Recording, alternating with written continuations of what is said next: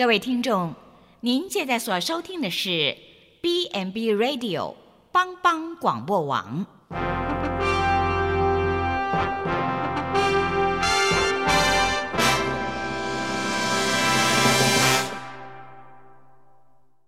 即将为您播出的是由李希昌主持的《由我照你》。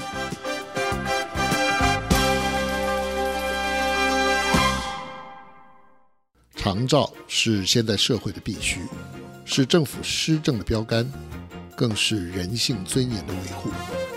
但是社会观念如果偏差，政府方针发生失误，价值失衡扭曲了人性，谁会是重罪独行的守望者呢？请收听由李希昌所制作主持的《有我照你》。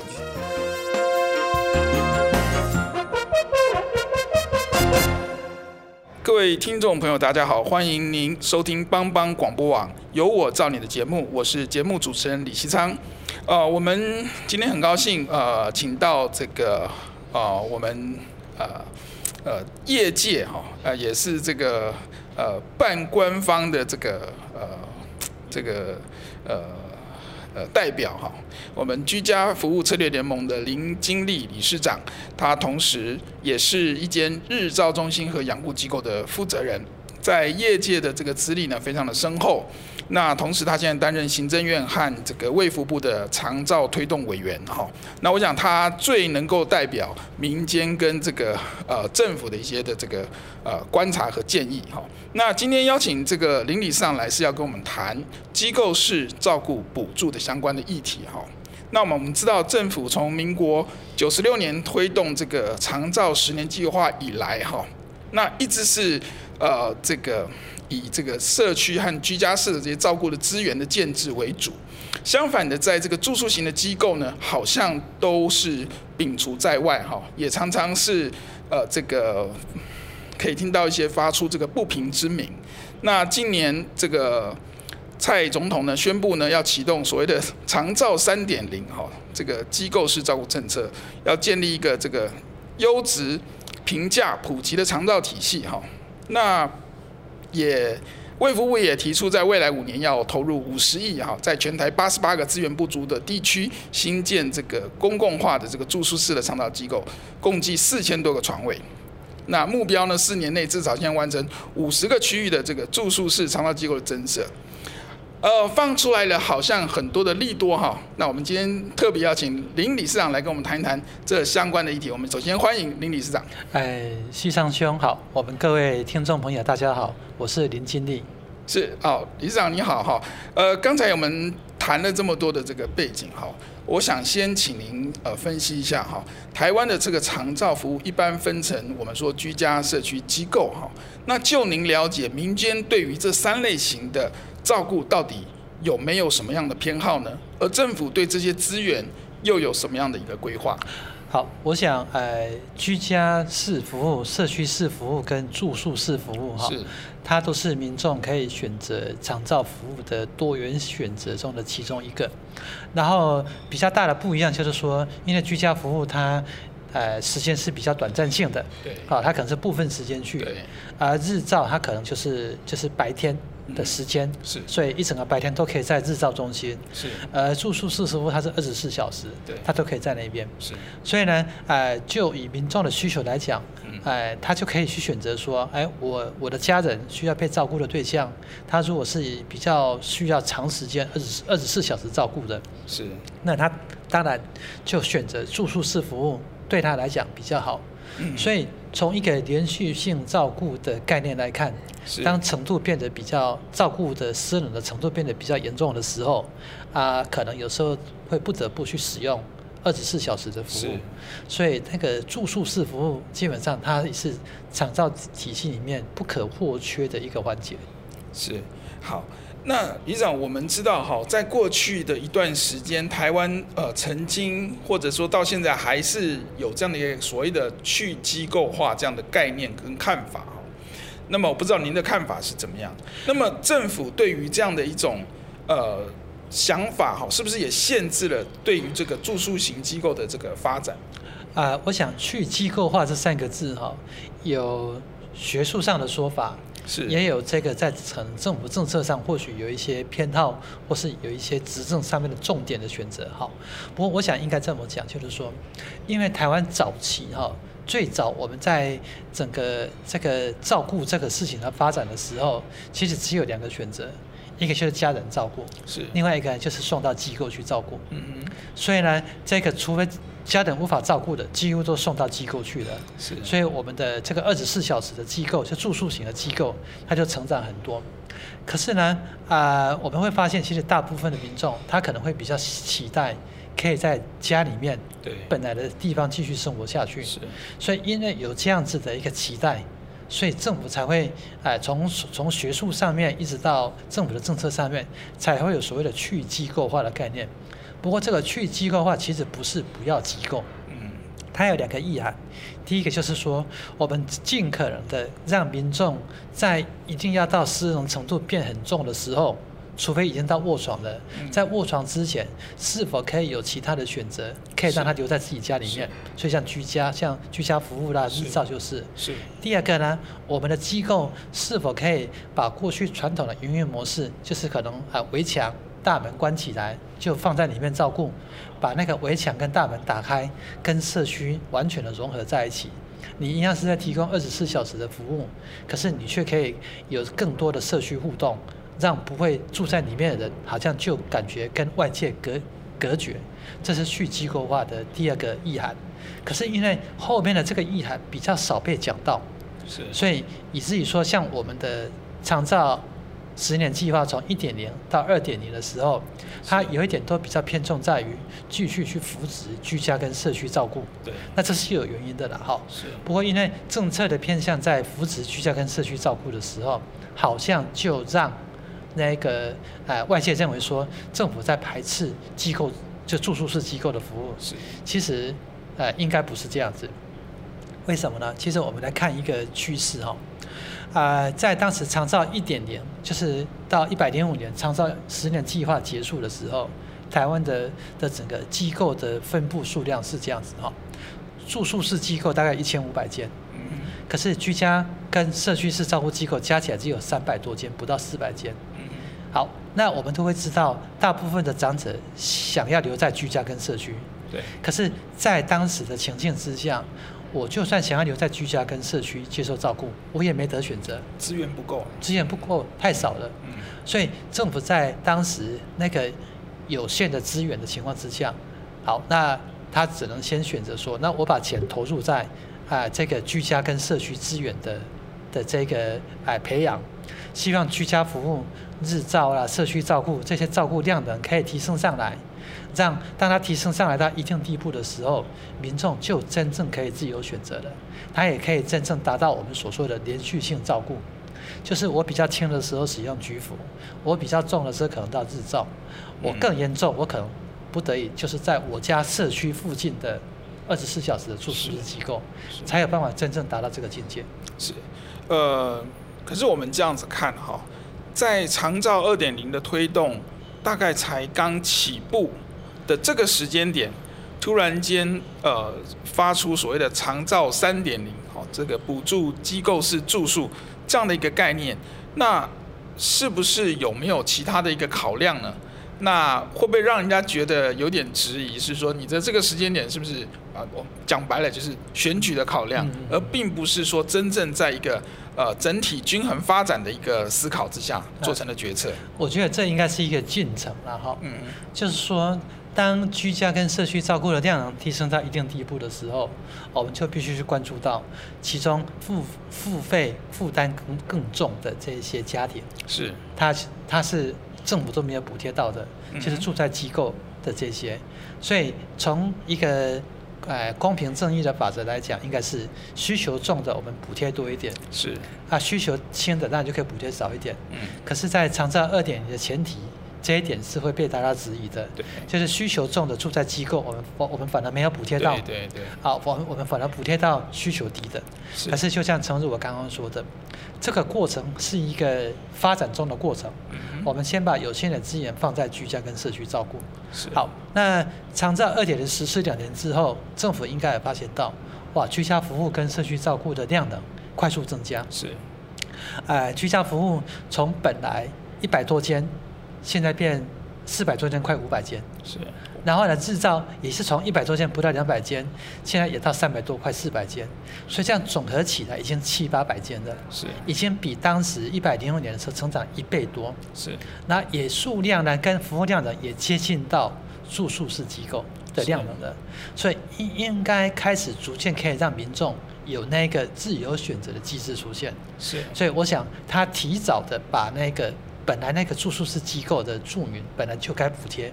他只是时间前后而已，他把这个时间点向后提啊向前，这个更提提早了几年去做这件事情，我觉得那是还他们一个公道了。是，那当然是不是跟选举有关系？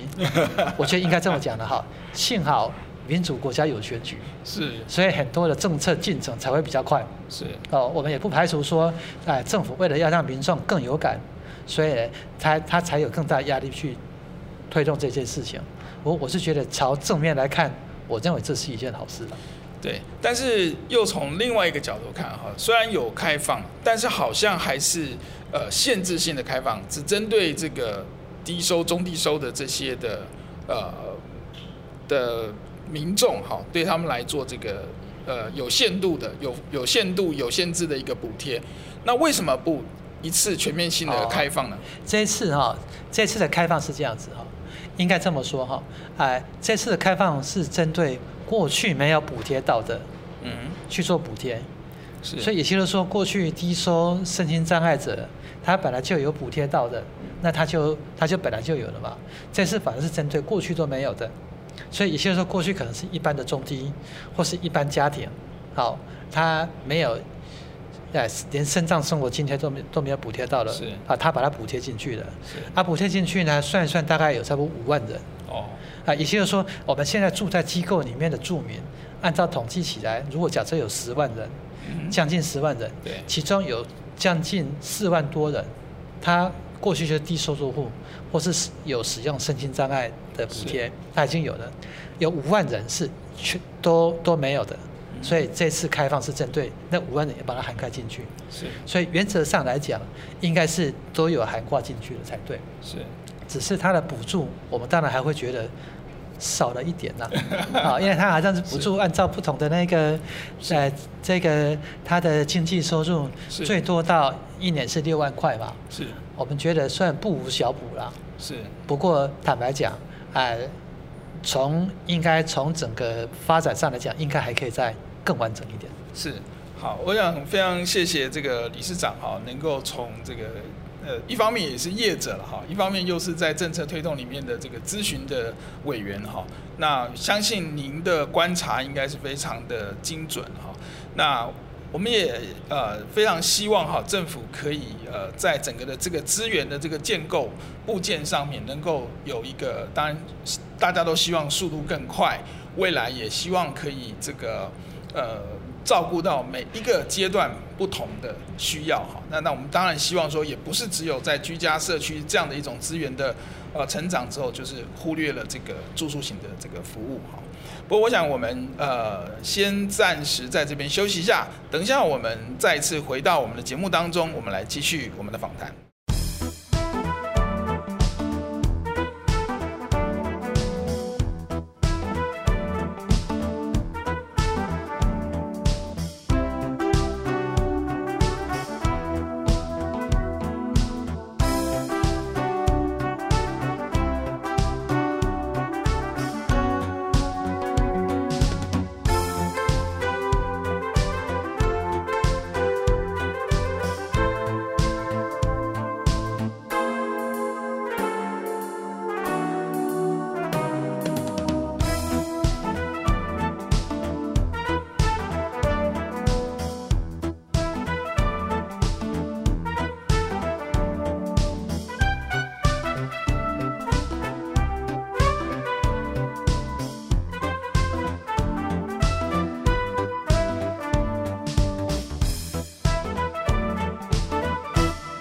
听众朋友，大家好，欢迎再次回到我们帮帮广播网由我造你的节目，我是主持人李希昌。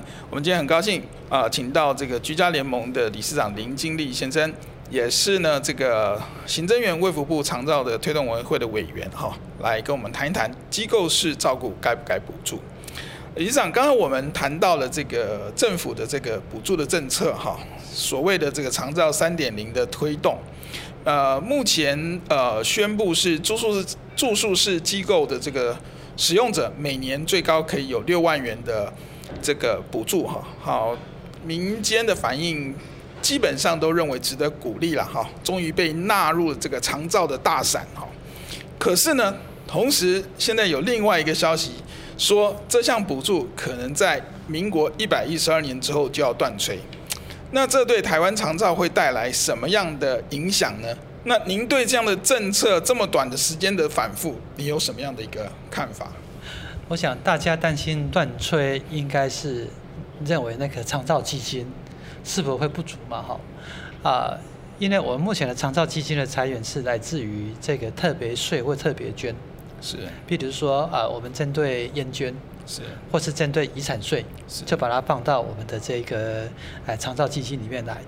那很多人就说啊，他钱不够啊，以后怎么办啊？哈，其实某从某些程度上来讲哈，啊，就像全民健保推动了二十年，也是每年都有人在喊全民健保会破产，可是二十几年来，他好像也没有真正破产过。可是呢，他有必须要扩增裁员过。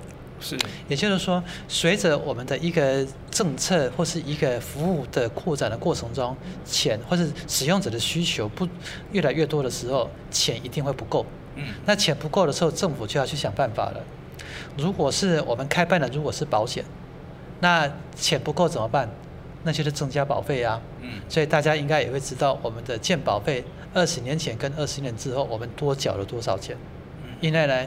哎，从进如果是保险来讲的话，财务的主要责任就在我们个人身上，好，就是投保人身上，包括雇主身上，是政府只占三成的责任。对，好，那如果今天我们用的是税收的概念，或者其他多元参与的概念，那钱不足要怎么办？当然就政府要想办法啦。是，所以政府就要想，譬如说啊，遗产税够不够？啊，烟捐够不够？如果不够，要不要从其他的财务来源再来？想，或者是说开征一个特别税或特别捐，那就是政府要去想办法的。所以都是无论如何，不管是保险或是开征其他的税捐，其实都是我们的钱。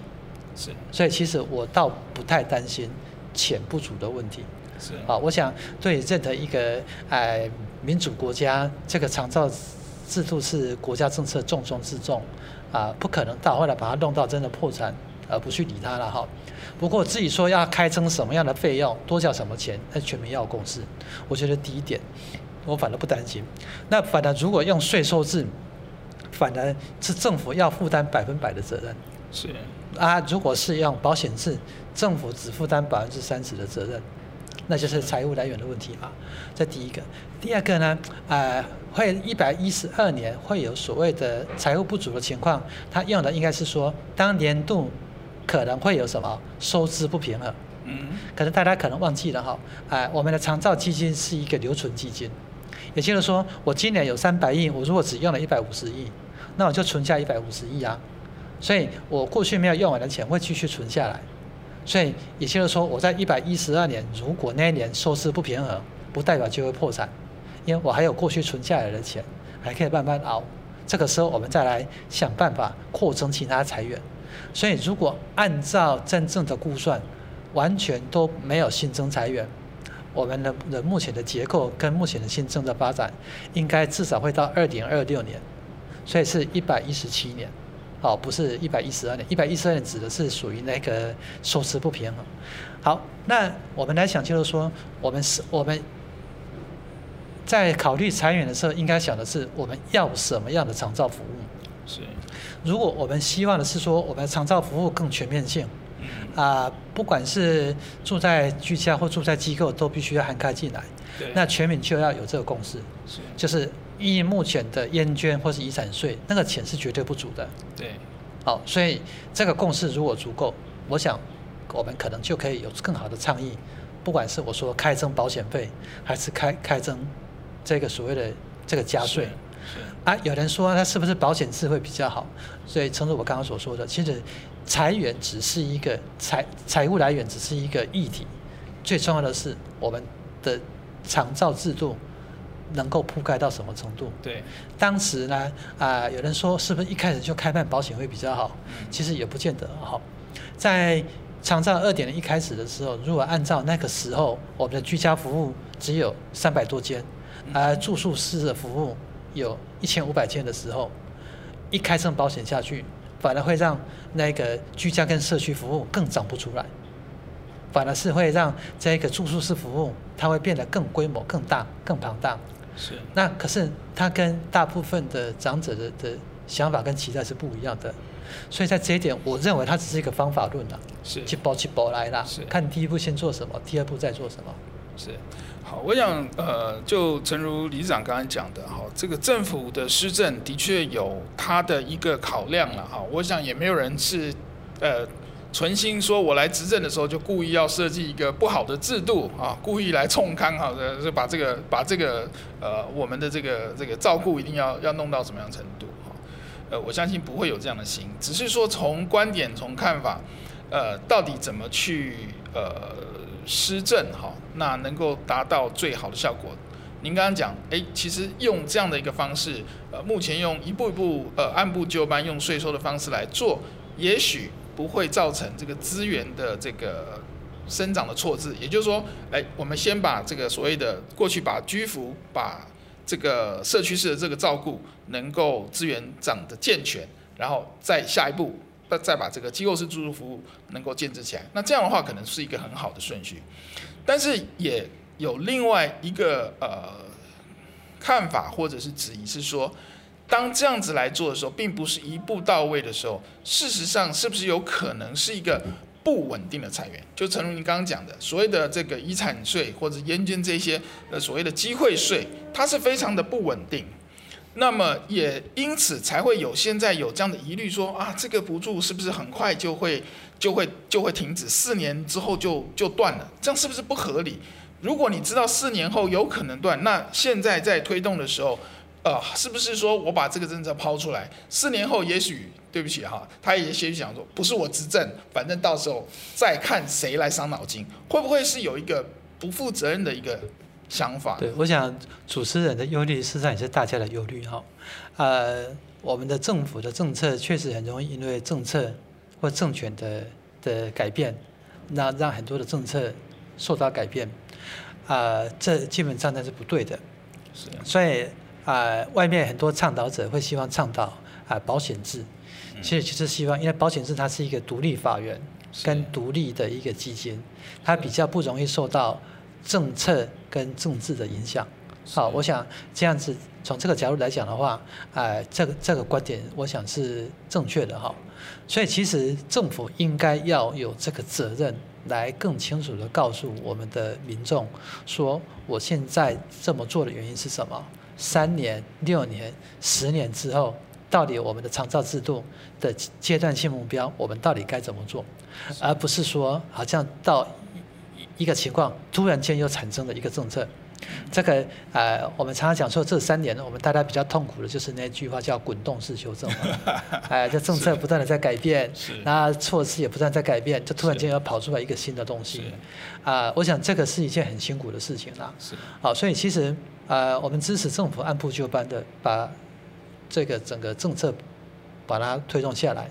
可是，确实在裁员的稳定性，比如说下一步的裁员是是什么裁员？是，我想政府必须要赶快规划出来，对，而且必须要讲，如果需要立法，现在就该送到立法院去的，好，而不是到后来才在紧张解释说，其实财财务其实不会不够，好啊，这个是我这一点，我觉得是我们要对政府来来做一个要求就对了，是。啊，再第二个就是说，那那个呃就。民众端或许我们也可以，呃，开始做一些讨论。是，就是说，到底呃，我们会希望什？我们未来我们希望活在什么样？使用什么样的长照服务？对。好，当我需要被照顾的时候，我希望怎么被照顾？这可能也是一个我们现在要开始想的事情。是。是一定要政府派员来照顾呢，还是我们用政府的资源一部分，然后我们自己来想办法做一部分。哦，这个也是开始，我觉得，啊、呃，因为高龄社会哈，是，没有人应对过，所以没有一个国家是有完全成功经验的。是，那我想我们可以开始应该来做这个准备了。是，好，呃。理事长，我知道您本身也是呃一个长照机构的负责人嘛，哈，算是董事董事长哦，是，所以呃，可不可以从呃，请您从一个呃民间的业者的角度来看，呃，政府最近呃推动这样的一个机构住宿式机构的一个补助哈，对呃我们民间机构的影响是什么？意义是什么？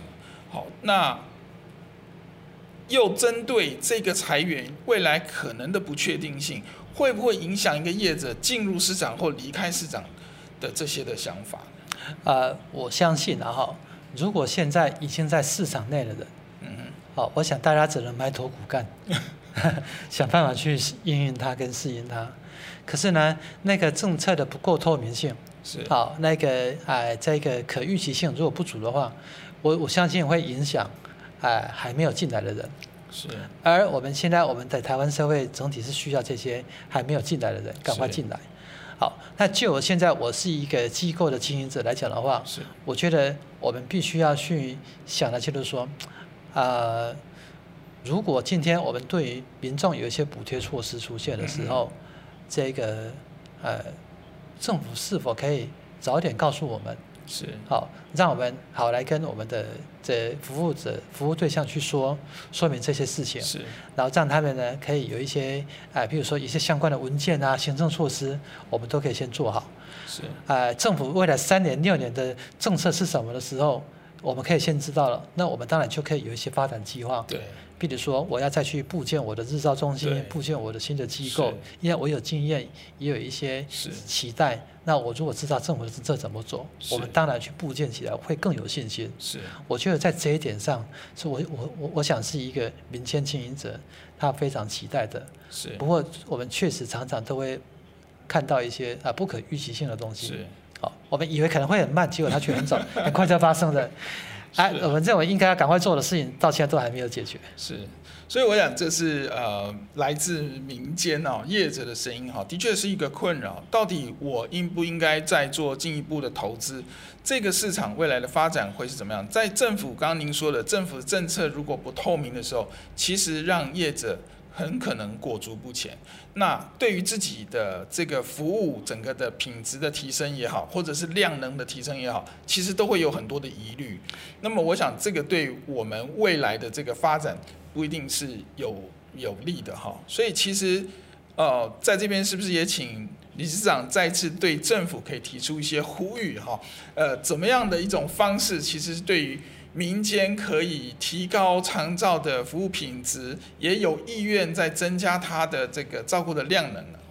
啊、呃，我想哈，呃，一个很简单的可以学习的对象就是日本。是。啊，日本他们的长照政策会先，哎、呃，会有一个很长远性的接触，譬如说我十年之后会如何，然后呢，我三年之后会如何？是。那我今年会怎么做？是。也就是说，呃，他任何一个改变，他会在三年前先预告给大家，让大家有一些心理准备。是啊，我想我们要的是这样子。是好，政府的一个长远性的规划，好，应该是可以让我们啊、呃、先知道，然后先讨论，先参与。是那这样子，因为啊、呃，长照服务它不不等，它跟其他的产业最大的不一样就是，长照服务是一个人的服务。是。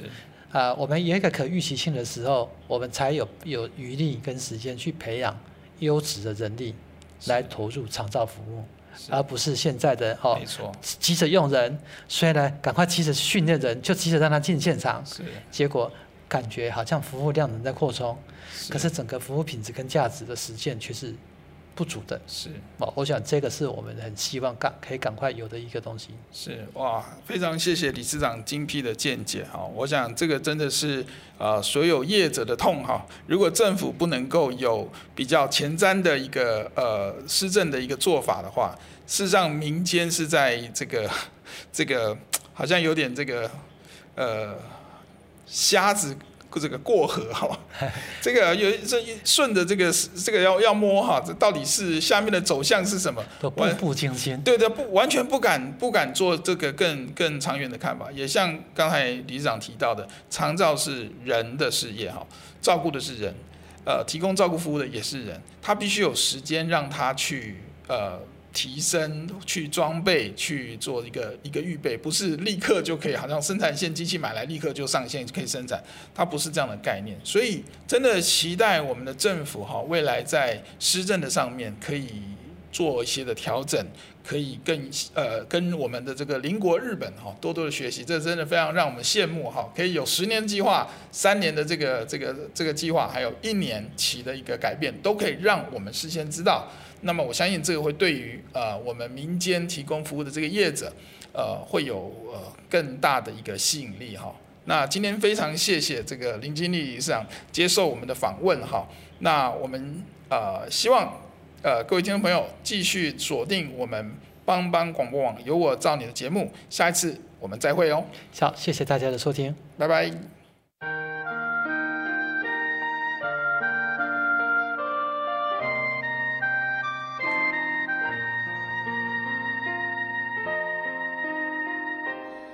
若是有你伫我的生命，我就。